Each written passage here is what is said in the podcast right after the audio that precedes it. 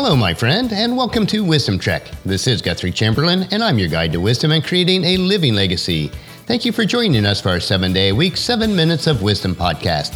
This is day 271 of our trek, and for the past three days on our hike, we used the simile of how life is like a seed. Today, we're going to focus on the load that we carry on our trek of life each day. So, I want to ask you, how heavy is your backpack? If you do miss any of the days of our Wisdom Trek episodes, please go to wisdom-trek.com to listen to them and to read the daily journal. We are recording our podcast from our studios at the Big House in Marietta, Ohio. On our daily trek called Life, the hills that we climb, the twists and turns of the path that we face, and the steep slopes that we find ourselves on can be challenging and very interesting. On the home front for us, we have come across one of those situations. Paula's mom asked on Tuesday why the furnace was blowing only cold air. Since our office is upstairs and the temperatures have been a bit mild, I really had not noticed it. But upon investigating, I discovered the flame was not lighting in the furnace, although the blower continued to run. So I called the company that we purchased it from, and unfortunately, the heat exchanger is cracked and was causing it to overheat and shut off the flame. A more serious situation is that it can also leak carbon monoxide. Since the furnace is over 20 years old, we will have to replace the entire unit. Now, this is a major expense that we had not anticipated, so it will take some time to be extra frugal in order to cover the cost. Although this is something extra in our backpack of life that will burden us for a while, we have learned over the years that it is best to take life as it is and not how we wished it were. The positive aspect of this is we will have a more efficient furnace that will heat the house better. If we are not careful with this trek through life, we will allow our backpack to become full of cares and concerns that weigh us down and causes us issues. So today, as we start up the trail, I want to ask you how heavy is your backpack? Imagine carrying a backpack filled with rocks everywhere that you go. Now, that would be exhausting. It gives a new meaning to the phrase doing the heavy lifting. If the weight of that backpack seems too much to bear, just imagine the impact of emotional baggage that we carry each day. Think about it. We fear getting fired. We complain about the service that we received. We express disgust over the politics of the nation.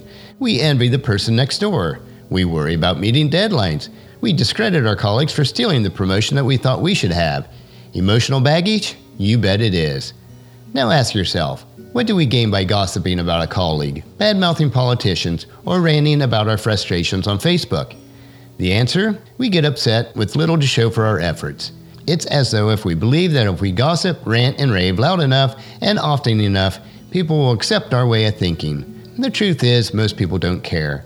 Besides being a colossal waste of time, nothing really changes, except that we're not much fun to be around. And who really needs that? Even when we don't overtly express our negative feelings about worry, prejudice, fear, criticism, guilt, anger, and envy, we play out these dramas in our head like a chess master plotting his next move. These negative thoughts race through our minds like a whirlwind, making us more and more anxious each time we revisit them. In fact, some people get so overwhelmed and depressed that they worry themselves into a frenzy, making it tough to concentrate during the day and causing sleep issues at night. Taking it to the extreme, emotional baggage can be absolutely debilitating if not controlled. In the days gone by, when we had a labor intensive society, hard work resulted in tired bones and sore muscles by the end of the day. In our information age, though, our bodies tell us that enough is enough by reacting to stress related elements ranging from headaches to backaches to anxiety attacks, and over time, these stresses do add up and cause a toll on our bodies. The bottom line is that the emotional tirades are unproductive, unhealthy, and exhausting. They cause us to lose focus, to snap at people that we really care about, and to waste precious time because we're stuck playing these ridiculous mind games. No wonder we're exhausted most of the time. So let's look at taking a load off your mind. Here are some simple suggestions to reduce your emotional baggage masquerading as worry, prejudice, fear, criticism, guilt, envy, and anger. First one is some food for thought. One of the first steps that people take when they're trying to lose weight is writing down the food that they eat each day. It is surprising to see it in writing and represents an important motivator toward changing eating habits. By listing our negative thoughts that cross our mind each day, we can use the same technique to reduce our emotional baggage. The second point is keep it positive. Cautious thinking isn't always bad. In fact, having some fear and worry keeps us on our toes and forces us to prepare early and encourage you to anticipate future events by asking yourself, what if? That can actually be positive. On the other hand, when emotional baggage makes you angry, increases your anxiety, or overwhelms you, it's a negative that we need to avoid. Number three is Is that a fact? It is very helpful to determine if the assumptions behind our fears, worries, and prejudices, etc., are factual and realistic. When you're tired, emotional, or under stress, negative thoughts can spiral out of control and ruin your day, even if the premise behind your anxiety is really far fetched. And that is a fact. Number four is the sky is falling. How often do our fears and worries actually come true? If they rarely come to fruition, why are we getting all worked up about it? The odds are that we would have a better chance of getting hit by lightning than what we're actually worrying about. The fifth is make it happen. Many situations involve matters beyond our control. If you can't affect the outcome, you might as well enjoy your day. Even a Herculean effort won't make a difference. Therefore, if there is a problem that's waking you up at 3 a.m. and you can do something to make it better, do it, even at that hour. If not, it's better to forget about it and get some sleep. Deal with it in the morning. And if it's truly beyond your control, then all the worry and sleeplessness won't change the situation one bit. It's time to put the worry behind you and to move on. And the sixth and final point is will it even matter? Some situations do appear even larger than life, yet in hindsight they seem inconsequential. The key is to gauge the issue beforehand. A simple test is to ask yourself whether you'll even remember this problem in a year or two. If not, it may be a trivial issue and unworthy of your concern. So we want to look at breaking free from your backpack.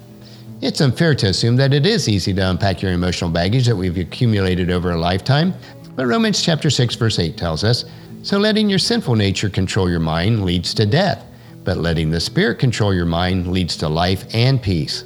With this in mind, it's vital to take control of our lives, but to be realistic about it. The anxieties that we create in our minds is often much worse than reality. We worry about impressing our friends when the truth is that real friends remain good friends even in good times and bad. We worry about being late for a meeting. If we are, it won't change mankind. We also get angry waiting at home all day for a delivery person, and this too shall pass. The truth is, in most cases, life goes on. You do have the power to make yourself happy or miserable during your life's journey. There are very few times in life where we hit our wall so hard that we don't recover from it. So pick yourself up, dust yourself off, and move on. The difference is if you take a pledge to be positive and start lightening your backpack, you're going to lead a happier, healthier, and more fulfilling life. When you change your thoughts, you change your world. As we consider these concepts today, let me ask you how can you lighten your backpack today? We need to learn how to travel light and to leave the unneeded emotional baggage behind us. Tomorrow on our trek, we will explore about wandering in the wilderness of faith. So encourage your family and friends to join us, and then come along with us tomorrow for another day of Wisdom Trek, creating a legacy.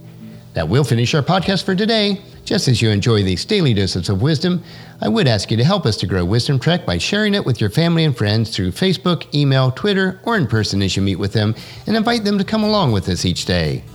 The journal for today's trek can be found at wisdom-trek.com. Thank you so much for allowing me to be your guide, your mentor, but most importantly, you are my friend as I serve you through the Wisdom Trek podcast and journal each day.